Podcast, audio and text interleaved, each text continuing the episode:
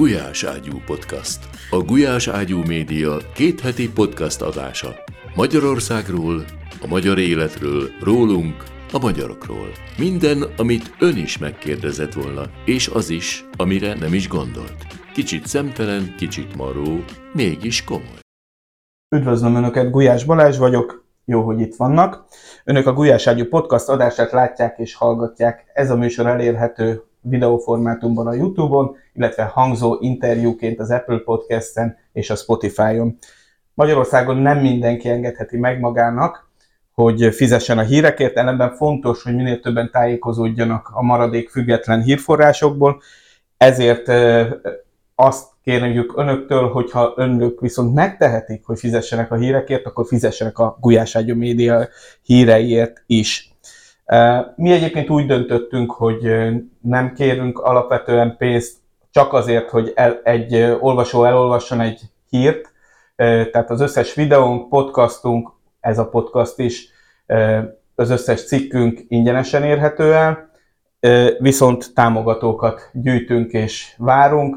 Ennek a videónak a leírásában, illetve a podcastnak a leírásában, illetve a gulyáságyumédia.hu oldalon önök megtalálnak mindenféle ehhez szükséges adatot, meg linket.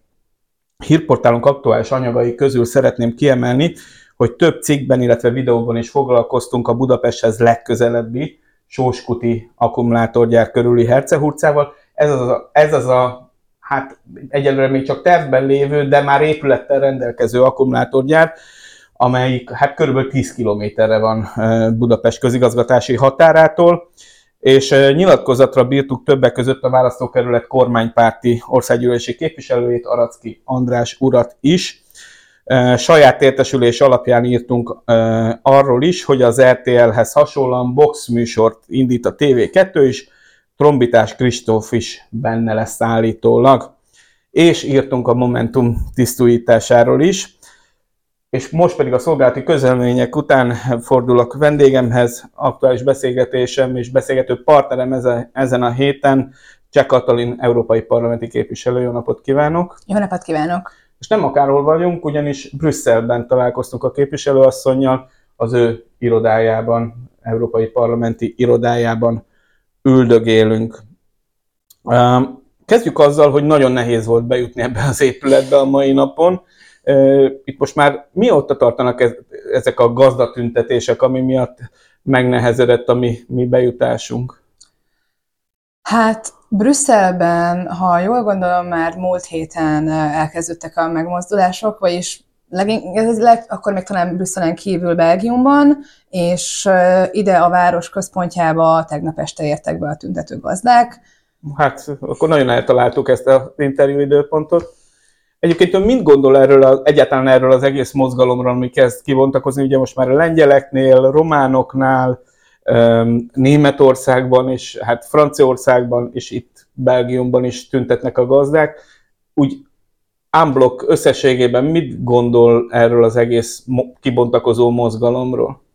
Hát először is szerintem az egy nagyon szép jel egy egészséges társadalomra nézve, hogy ilyen nagy tüntetések meg tudnak valósulni úgy, hogy amúgy a lakosságot ez különösebben nem zavarja, a rendőrség együttműködő, ez egy alapvető demokratikus jog, egy érték, és, és én úgy érzem, hogy itt, mint Belgiumban, mint pedig a más országokban, ahol ilyen megmozdulások vannak, a társadalom így el hozzájuk. Tehát én remélem azt, hogy Orbán Viktor, ahogyan így beszélgetett az itteni gazdákkal, majd egyszer el fog beszélgetni azokkal, akik ellene tüntetnek, a diák tüntetőkkel, a tanárokkal, biztos nekik is lenne mondandójuk. De összességében szerintem nagyon fontos az, hogy a gazdák felhívják a figyelmünket arra, hogy milyen feladataink vannak itt európai döntéshozóként. Mert az, hogy a klímaváltozás elleni küzdelem az egy egzisztenciális kérdés, szerintem azt nem vitatja senki. Ezt a gazdák is biztosan látják, hiszen az asszály meg a változó időjárási körülmények az ő terméseiket is fenyegetik, az ő üzleti modellüket is veszélybe sodorják. Ugyanakkor el kell érnünk azt, hogy az átálláshoz szükséges forrásokat is megkapják azok, akiket ez érint.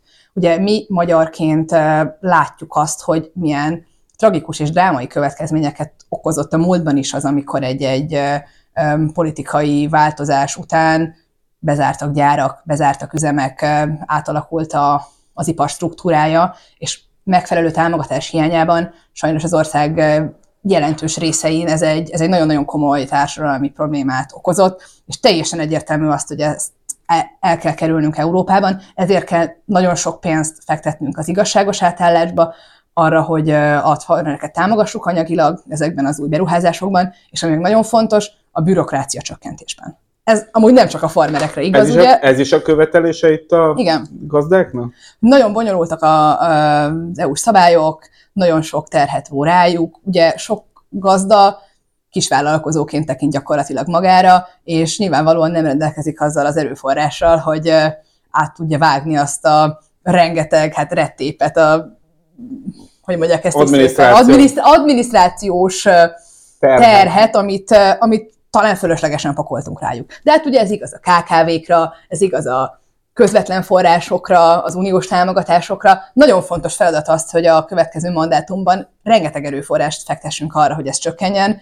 Ezért is javasoltuk például mi a liberális frakcióban azt, hogy legyen egy olyan biztos, amelynek a portfóliójának a kiemelt része az, hogy a bürokrácia csökkenjen. Ez meg tud valósulni vajon a következő ciklusban? Ugye most lesz idén európai parlamenti választás. Persze, hogy meg tud valósulni, és én bízom benne, hogy az Európai Parlament nagyobb szerepet fog játszani a bizottság prioritásainak meghatározásánál a korábbiakhoz képest, és nekünk egyértelműen artikulálni kell, hogy mit szeretnénk, hogy milyen Európát képzelünk el, és mit várunk ezért cserébe a bizottságtól. És a bürokrácia csökkentés, a vállalkozóbarát Európa, ami támogatja az innovációt, az csak az egyik része. A másik része nyilván a jogállam megerősítése, az erős európai egység, uh-huh. egy határozott európai védelmi kapacitás, ez szolgálja az állampolgárok érdekeit, és, és hát én nagyon bízom benne, hogy a bizottság érzi a ránehezedő terhet, a parlament az nem fog csöndben maradni most sem. Több dolog is megütötte a fülemet ebben a, a monológban. Az egyik az, hogy ön nehezményezi azt, hogy ugye megszűntek munkahelyek, gyárak, ipari munkahelyek, ugyanakkor meg a Fidesz mondhatja azt, hogy hát ő most elkezdett egy újfajta iparosítást, az akkumulátorgyárak iparosítását, meg betelepítését Magyarországra, akkor önök miért, ha, ha ön fájlalja azt, hogy a múltban bezártak gyárakat, akkor most miért miért vannak az, az akkumulátorgyárak ellen? A Momentum miért nem helyesli ezt? Hát a... Hozzáteszem, hogy Stumpf András szokta nekem mindig mondani, hogy én vagyok az álnaív kérdések nagymestere. Ez azt hiszem, hogy azért a Stumfi igazságot igazolta ez a kérdés, de, de tényleg kíváncsi vagyok rá, hogy mit gondolnak az akkumulátorgyárakról. Hát az akkumulátorgyárak szerintem egy ékes példája annak, hogy a Fidesz milyen gazdasági modellt kínál az országnak. Európán kívüli megbízhatatlan partnerekkel a magyar emberek érdekeit teljesen figyelmen kívül hagyó beruházások, olyan beruházása, ami egyértelműen szennyezi a környezetet, káros az emberek egészségére nézve, olyan helyen valósul meg, ahova normális épeszű ember nem rak gyárat, figyelmen kívül hagyva bármilyen jellegű helyi véleményt, helyi konzultációt, és ráadásul egy olyan gazdasági struktúrában, ahol nem is annyira a magyar munkások érdekeit szolgálnak ezek a gyárak. Nem magyar emberek dolgoznak ezekben a gyárakban, nem a helyi ipart segíti, és uh, szerintem abszolút nem ez az út, hanem sokkal inkább az emberközpontú gazdaság felé kéne elmenni. Az mit jelent a, szava, a szavakon túl? Milyen konkrétumot jelent az, hogy emberközpontú gazdaság? Egy olyan munkatörvénykönyve mellett, amely a munkások érdekeit védi, és nem a nagyvállalkozókét. És ahol a vállalkozók érdemben fizetnek hozzájárulást a magyar költségvetéshez, hiszen az, hogy ilyen mértékű adókedvezményt kap, adunk cégeknek, akik amúgy használják a magyar infrastruktúrát, a magyar munkahelyeket, és cserében nagyon keveset forgatnak vissza, az szerintem abszolút nem az ország érdeke. Önöknek ugye több ellenzéki párt azért is bírálja az akkumulátorgyárak betelepítését, mert hát azt valószínűsítik nem minden alap nélkül, hogy ebben azért nem olyan sok magyar ember fog, fog dolgozni. Önök érvrendszerében lehet, hogy csak én nem fedeztem fel ezt az, ezt az érvet, de mintha ez, ez nem lenne benne. Ezt jól látom el, vagy önök is aggódnak emiatt, ha aggódnak, akkor, akkor esetleg beszéljünk erről egy pár mondatot.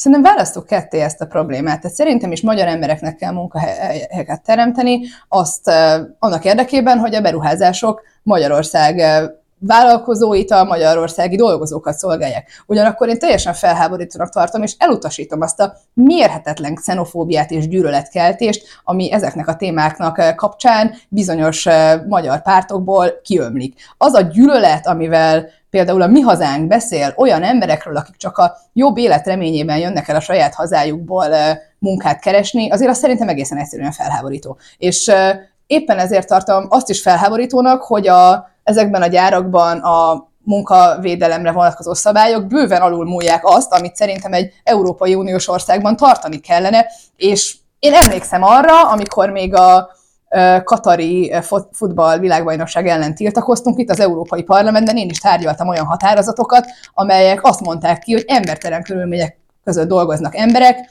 nincsenek biztonságban, nincsenek megvédve, és most Magyarország gyakorlatilag ezt reprodukálja. Tehát azért itt szerintem az alapvető emberi minimumot be kell tartani, meg kell tartani, de az is igaz, hogy valóban van egy olyan magyar KKV-szektor, akiket sokkal jobban kellene támogatni a kínaiak ugyáraknál.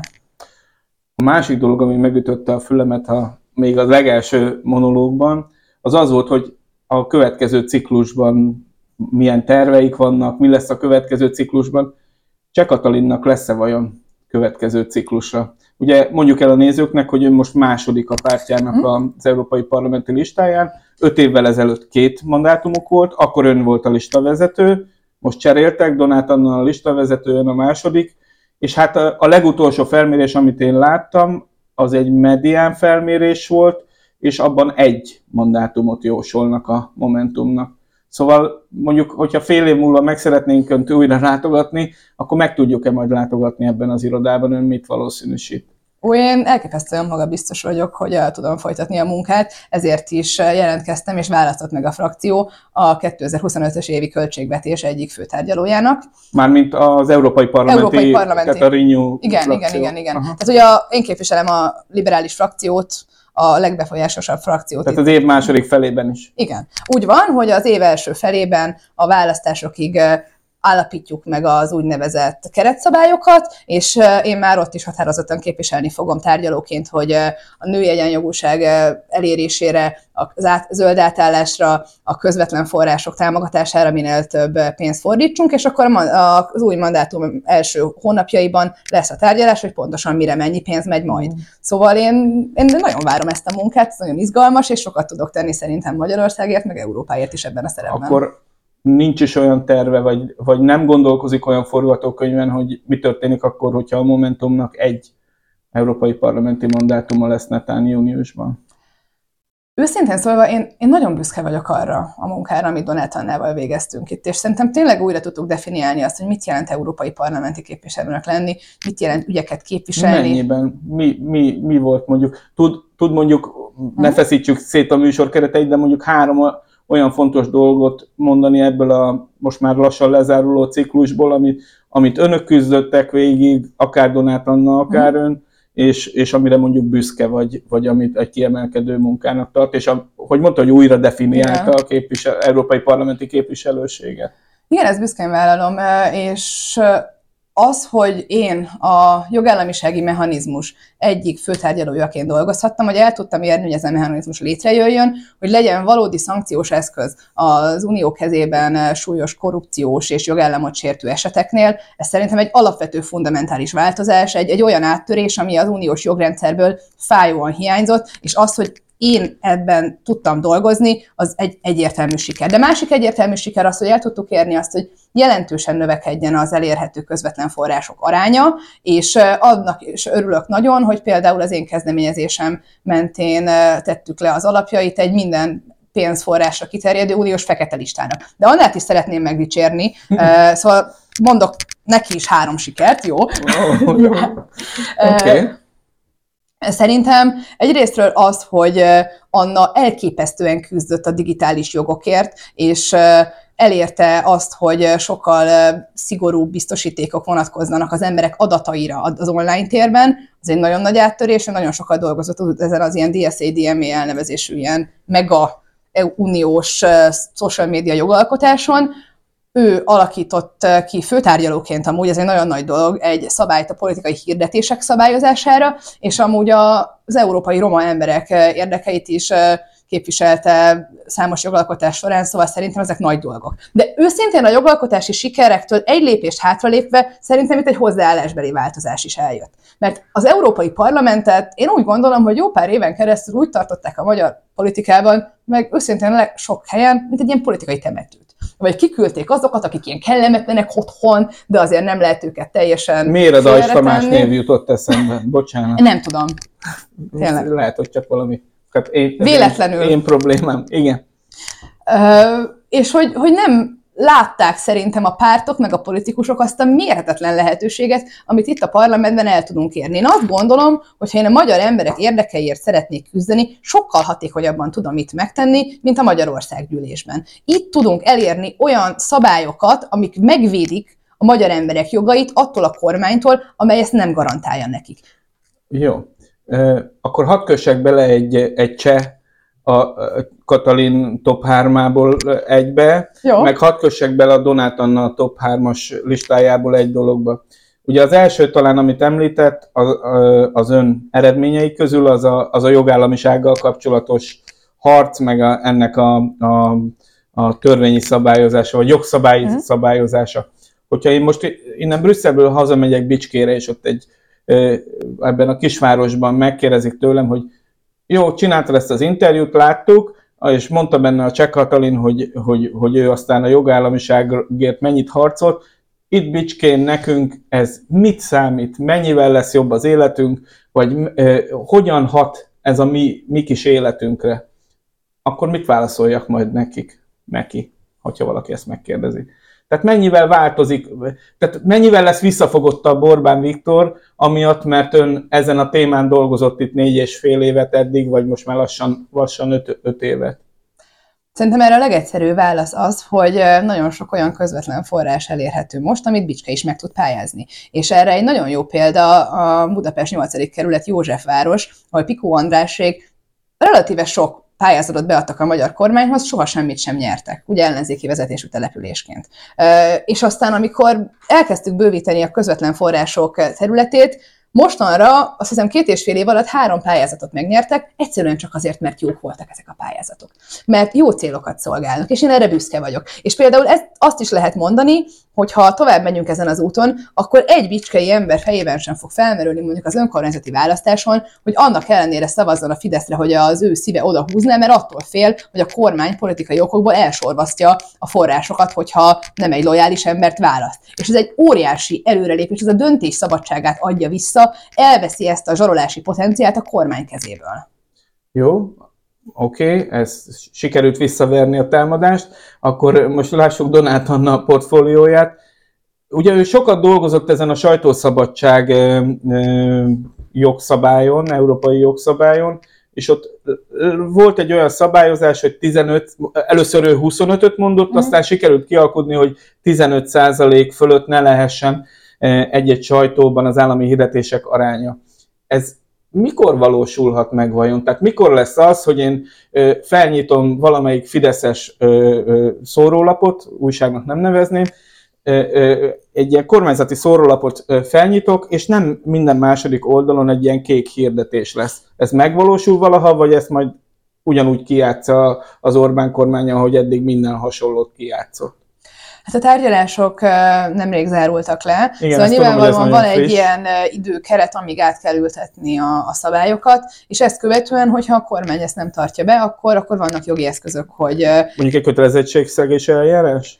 Mondjuk egy kötelezettségszegési eljárás, és itt hoznám vissza azt, hogy miért is fontos, hogy igenis legyenek jobban alkalmazott és erősebb eszközök az Európai Unió intézménynek a kezébe, hogyha valaki esetleg nem akarná betartani a közös európai jogszabályokat. Uh-huh. Mert azért látjuk, hogy sokszor van az, hogy a kormány gyakorlatilag büszke arra, hogy bomlasztja az európai egységet, csak azért is elvesz jogokat és szabadságokat a magyar emberektől, és aztán utána meg évekig kell ugye hadakozni a bíróságokon, hogy itt valami történjen, és hát láthatóan ez nem garantálja azt, hogy egy magyar embernek is annyi joga és szabadsága legyen, mint egy észt, vagy egy portugál, vagy egy holland embernek. És ezért kell megerősíteni a belső kontrollokat is, mert csak akkor tudunk egy erős és összetartó közösség lenni, hogyha nem feszül iszonyatos szakadék azok között a szabadságjogok és lehetőségek között, amit két európai embernek kínálnak, függően attól, hogy melyik országban él. A Momentum az idei európai parlamenti választások után is a Momentum bejutó képviselői Látja, már többes számba fogalmazok, ez már Teljesen igazad van, nem, nem tudom, mit a probléma. Tudatalatti. Szóval a Momentum bejutó képviselője vagy képviselői a Renew frakcióban fognak helyet foglalni továbbra is, tehát maradnak ebben a, ebben a pártcsaládban és, és frakcióban? Persze, ez természetes számunkra, és én nagyon-nagyon büszke vagyok arra, hogy ez a pártcsalád ilyen mértékben felkarolta Magyarország ügyét és a magyar jogállamiság védelme mögé állt. Bátran mondhatom, hogy ez az egyik fő téma, amit a frakció vitt, és azt, hogy én a frakcióvezetés részeként, a frakció egyik alelnökeként tudtam képviselni ezeket az ügyeket, és azokat a magyarokat, akik igenis nem értenek egyet azzal az iszonyatos uszítással és bomlasztással és gyűlöletkeltéssel, amit Orbán Viktor itt az Unióban csinál, azért ez egy nagyon nagy megtiszteletés és lehetőség volt számomra, szóval természetesen maradunk és küzdünk tovább. Ugye ez a Renew frakció, a francia elnök Macron elnök úr által dominált, talán lehet mondani így, frakció egyáltalán a létrejöttében, ennek a párcsaládnak a létrejöttében is nagy szerepe volt. Önöknek, akár a frakciónak, akár a Momentum Renew frakcióban ülő képviselőinek van-e lehetősége, mert látszólag azt, én azt látom, hogy Emmanuel Macronnak meglehetősen jó a személyes viszonya Orbán Viktorral. Önök beszélnek-e arról, hogy Magyarországon mi történik, akár a sajtószabadság, akár a jogállamiság, akár a korrupció kérdésében az önökkel egy pár családban lévő Emmanuel Macronnal, és ez befolyásolja őt ön szerint bármiben, amikor leül Orbán Viktorral. Ugye mondjuk el a nézőknek, hogy, hogy amikor felvesszük ezt az adást, azt megelőző este sikerült elkapnunk Emmanuel Macron-t, a kameráink meg rögzítették, úgyhogy önök meg tudják nézni videóban. Emmanuel Macron-t és Orbán Viktort, hogy egy szállodában kettesben, tehát nem a 27 tagállam kormányfőivel, államfőivel, hanem kettesben egyeztetnek. Szóval ez a szép körkérdés, nem tudom, érthető volt-e így, de tehát az a kérdés, hogy van-e önöknek bármi ráhatása arra, hogy megismertessék Emmanuel Macronnal a magyar helyzetet, és ebből fakad-e bármi a, az ő kettejük, tehát Orbán Viktor és Emmanuel Macron viszonyára vonatkozóan? Hát a frakció, ahogyan ön is említette, nagyban támaszkodik Macron elnöknek a pro-európai víziójára. Nagyon sok képviselőtársammal dolgozom együtt, aki ugye a Renaissance pártnak a tagja, és, és több alkalommal is személyesen találkoztam Macron elnökkel különböző párcsalád, egyez, párcsaládos rendezvényeken, és én tényleg azt tudom mondani, hogy Franciaország az összes fellépést támogatta Orbán Viktorral szemben. Hát Franciaország abszolút partner volt akkor, amikor a jogállamisági mechanizmus elindult, támogatta azt, hogy a homofób törvényel szemben eljárás induljon, és a tanácsban egy nagyon-nagyon komoly frontot tartanak, és nem is csak a mi kérésünk miatt, mert persze mi is beszélgetünk erről a francia képviselőtársakkal, de hát szerintem ők látják a legjobban, pont ők, akik egy erős és szuverén és integrálódó Európában érdekeltek, hogy mekkora veszély és fenyegetés az, hogy Orbán pont ezen az európai egység ellen dolgozik, európai pénzből támogatott. Tehát abszolút a saját önérdekük is mm. azt mondja, hogy igenis itt meg kell húzni a vonalakat. És azt, hogy miért egyeztettek, hát én, én őszintén kicsit furcsának is tartom. Nem az a kérdés, hogy miért egyeztetnek, mert az természetes két hát kormányfő között. Tárgyalnak az emberek. Egy, egyikük államfő, másikük kormányfő, de az, hogy pont akkor, amikor egy 27 fős testület, az Európai Tanács összeül, előző este ők ketten külön elvonulnak és, és dumcsiznak, azért az, ennek van egy rossz fajta optika, vagy lehet, akkor finomítom erre, lehet egy rossz fajta optikája, hogy ők már előre lejátszanak bizonyos meccseket.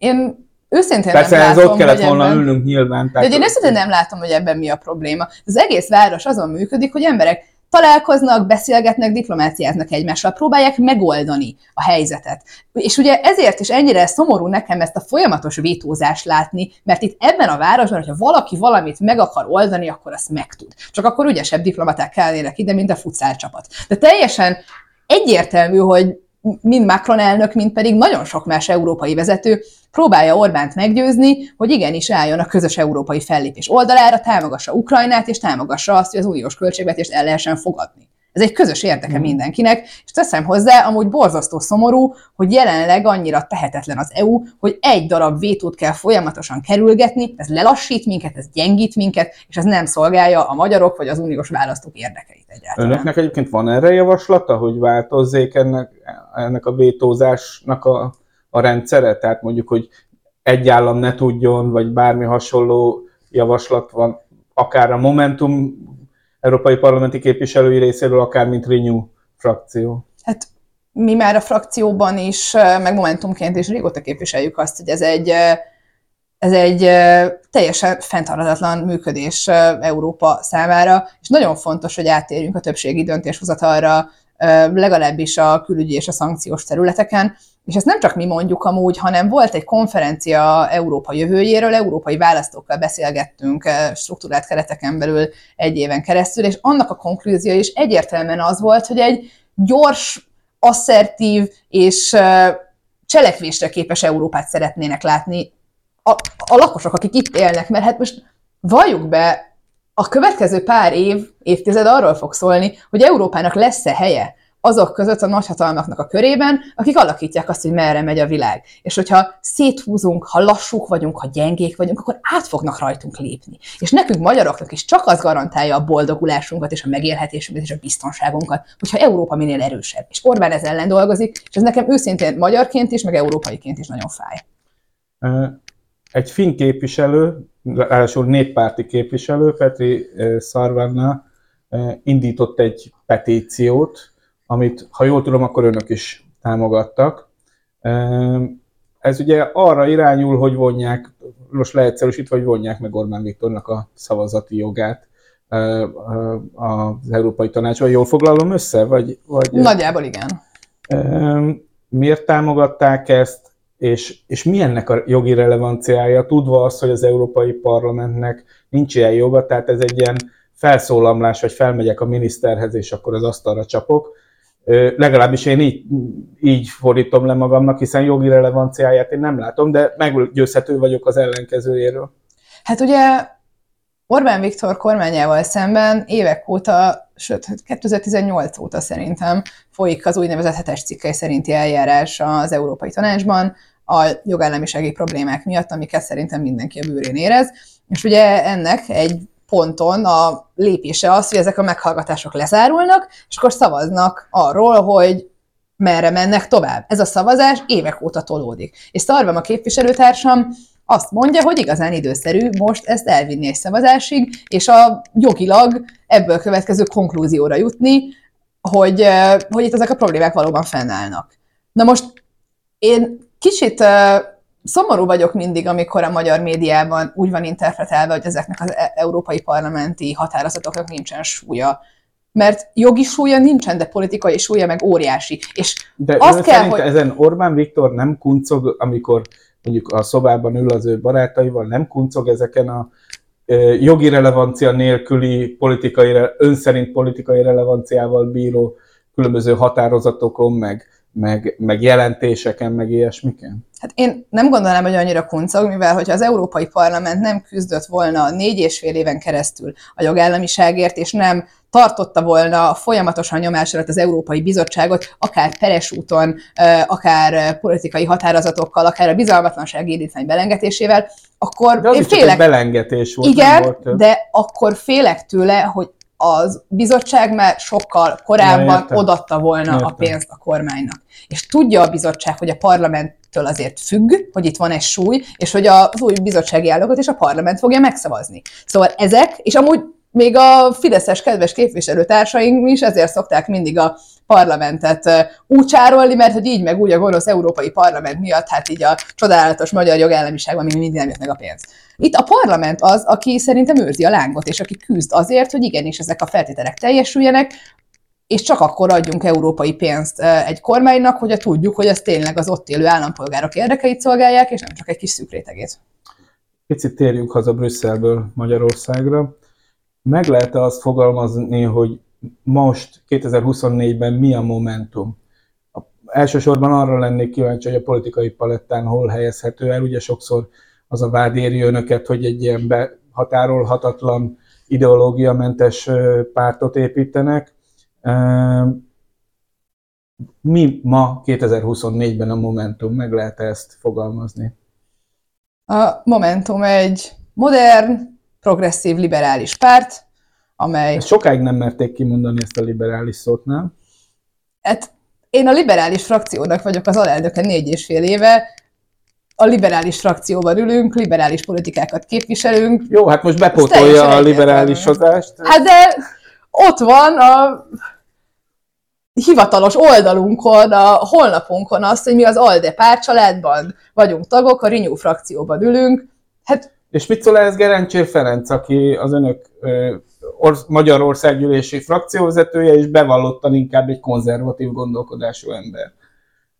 Szerintem Gerencsér Ferenc is nagyon örül annak, hogy ezt a karakteres kiállást megtettük. Mert, mert valóban szerintem nekünk ez momentumosban sokkal egyértelmű volt talán, mint amennyire ez kívülről tűnhetett. Igen, és uh, mostanra láttuk, hogy ezt tényleg így le kell tisztázni, és ki kell mondani, mert az egy dolog, hogy mi mit érzünk a szívünkben, és milyen elvek mentén formáljuk a politikánkat, Öm, fontos az, hogy ezt minél egyértelműbbé tegyük, mert ez egy olyan világkép, amiben hiszünk, az egyéni szabadság, a szabad döntés, a szabad választás, a, a modern, progresszív európai értékek nekünk annyira természetesek, mint a lélegzetvétel, és fontos, hogy ezt mások is lássák rajtunk, és érezzék azt, hogy igenis van egy ilyen alternatíva minden szabadság szerető embernek, ez a kormány most jelenleg elnyom és megfojt. Jó. Ugye az önök most már pár napja elnökének, Donát Annának volt egy publicisztikája a Válasz Online-on, érdemes egyébként szerintem elolvasni, Válasz Online-t olvasni egyébként is, szerintem tök menő dolog. Lábjegyzet vége, amiben hát nagyon-nagyon neki rongyolta a demokratikus koalíciónak, amivel nekem sok vitán nem lenne, csak akkor 2022-ben miért indultak együtt a DK-val. Most úgy tűnik, hogy talán közös listán lesznek a fővárosban mégiscsak, és ez egy, e, e, egy kérdőjel volt, ennek az utóbbinak egy kérdőjel volt a végén. Ön is osztja, tehát a fő kérdés az, hogy osztja a Donát Annának ezt, a, ezt az álláspontját a demokratikus koalícióval kapcsolatban. Őszintén szólva, ami engem a politikában motivál, a magyar politikában, és az itteni brüsszeli munkámban is, hogy én milyen meg vagyok győződve, hogy ez a rendszer, amit Orbán Viktor képített, ez egy autokratikus rendszer, amelynek mi elemi megdöntése alapvető feladatunk, felelősségünk és küldetésünk. És Menni fog a DK-val is? És pont ezért gondolom azt, hogy számomra a szövetségeknek a keresését az vezérli, hogy miben látom a lehetőségét a változásnak. És én bátran bevallom a kameráknak is, meg önnek is, hogy én 2022-ben elképesztően hittem abban, hogy minél szélesebb koalícióval ez menni fog. Ennek a koalíciónak voltak olyan részei, amik nekem számomra nem voltak annyira komfortosak. De azt éreztem... A DK ilyen volt? Az egy nem komfortos rész volt? Hát nekem azok a részek sem voltak teljesen komfortosak, akik mondjuk egy szélső jobboldali módból érkeztek a centrumba. Uh-huh. Számomra azért ez egy komoly morális akadály volt, amit át kellett lépnem, és meg is. De ha jól értem, a DK is ilyen volt. Melyik volt nehezebb? A jobbikos, akkor mondjuk ki a jobbikosokkal való együttműködés, vagy a 2010 előtti világgal, és akkor nagyon lefinomítottuk, uh-huh. tehát a DK-s, MSZP-s világgal való együttműködés. Számomra a jobbik múltjának a feldolgozása jóval nehezebb volt.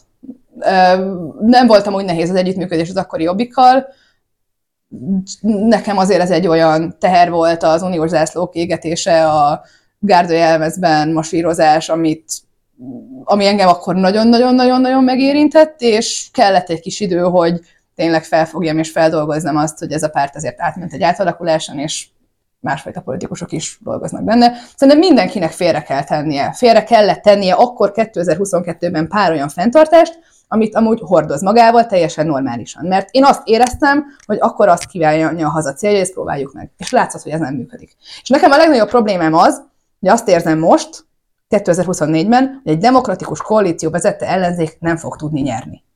És én nem szeretnék még egy bukott választási kampány 2026-ban. Én nem szeretnék síró embereket látni a műjégpályán, és nem szeretném azt mondani a mindenkinek, aki a változásban reménykedik, hogy majd 2030-ban, meg 34-ben. Én jártam nemrég, két hete voltam Lengyelországban, Krakóban, ahol a mi pártcsaládunk is részese annak a koalíciónak, amely lebontotta azt a rezsimet, amely Orbán mintájára épült fel. És pont úgy, hogy kisebb koalíciókat szerveztek. Ott is sok párt van, amúgy Lengyelországban minimum 12-3 párt van, és ott ugye három... Mitrovics Miklós Lengyelország szakértővel, bocsánat, csak azért szólom, mindig legyen egy kis promóció. Jó, jó, jó, Készítettünk egy podcastot, és ő azt mondta, hogy talán 20 párt is volt ebben Nagyon a sokan, igen. És akkor Azt is érdemes megnézni. Hú, azt majd én is meg fogom nézni, ezt még nem láttam. És ugye ott három irány rajzolódott ki, hogy volt egy ilyen centrista jobboldali, volt egy liberális, meg volt egy baloldali. És ezek egyértelmű választások, egyértelmű értékajánlatok voltak, amik ugye a sikerhez vezettek. És bennem felmerül azt, hogy Magyarországon nem lenne tisztább ez a helyzet.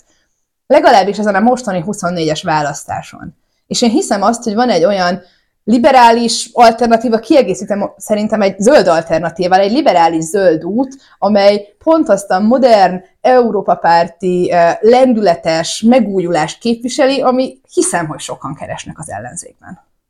A fővárosban közös listára mennek a DK-val, vagy sem? Én, én nem értem teljesen ezt a vitát őszintén szólva. Ez egy arányos választás. Én nem látom teljesen azt, hogy így mi az a kényszer, ami miatt mindenképpen egy listára kellene menni. Itt szerintem pont az lenne a jó irány, hogyha itt, ahogyan korábban mondtam, különböző a városról való értékajánlatot mutatnánk be, amiben a közös pont Karácsony Gergely támogatása, mert Mhm. szerintem az egy alapvető morális minimum mindenkinek, aki ellenzékének gondolja magát Magyarországon. És akkor lehetne egy liberális zöld lista, lehetne egy szociáldemokrata lista, meg még ugye egyéb pártok is akarnak indulni. Legyen választás, legyen verseny, legyenek versengő víziók, és aztán utána meg bízom benne, hogy minél szélesebb körben tudunk közösen dolgozni, ahogyan a kerületekben is mi milyen el vagyunk kötelezve, hogy egy jelölt álljon a fidesz szemben, azonban a legjobb jelölt. Vitézi Dávid indulásáról, vagy lebegtetett indulásáról mi a, mi a véleménye? Hogy látja ezt a kérdést? Mikor Gergely támogatjuk? Nem nehéz, nem nehéz. Mindenki induljon el a választáson, aki szeretne. Azt, hogy egy ellenzéki párt milyen politikát folytat, kiket támogat, az viszont egy jóval komolyabb felelősség, amit remélem, hogy mindenki érez. Karácsony Gergely győzelme Budapesten volt az, amely a legnagyobb törést okozta ezen a rendszeren, ez egy sikeres választás volt, egy sikeres együttműködés, egy jó városvezetés, egy emberközpontú, fenntartható, progresszív, szociálisan érzékeny városvezetés volt, amelynek Liberális. büszke voltunk. Mondjuk el újra, liberális. Liberális, és igen. És ennek mi büszke részei voltunk, ez a város jól van vezetve, és az, hogy ezt a város megőrizzük szabadnak, az szerintem egy egészen alapvető fundamentumának kell lennie minden olyan pártpolitikájának, aki az ellenzékbe helyezi magát. Az LMP-t ön még akkor ezek szerint ellenzéki pártnak tartja? Ezt majd a választók döntsék el.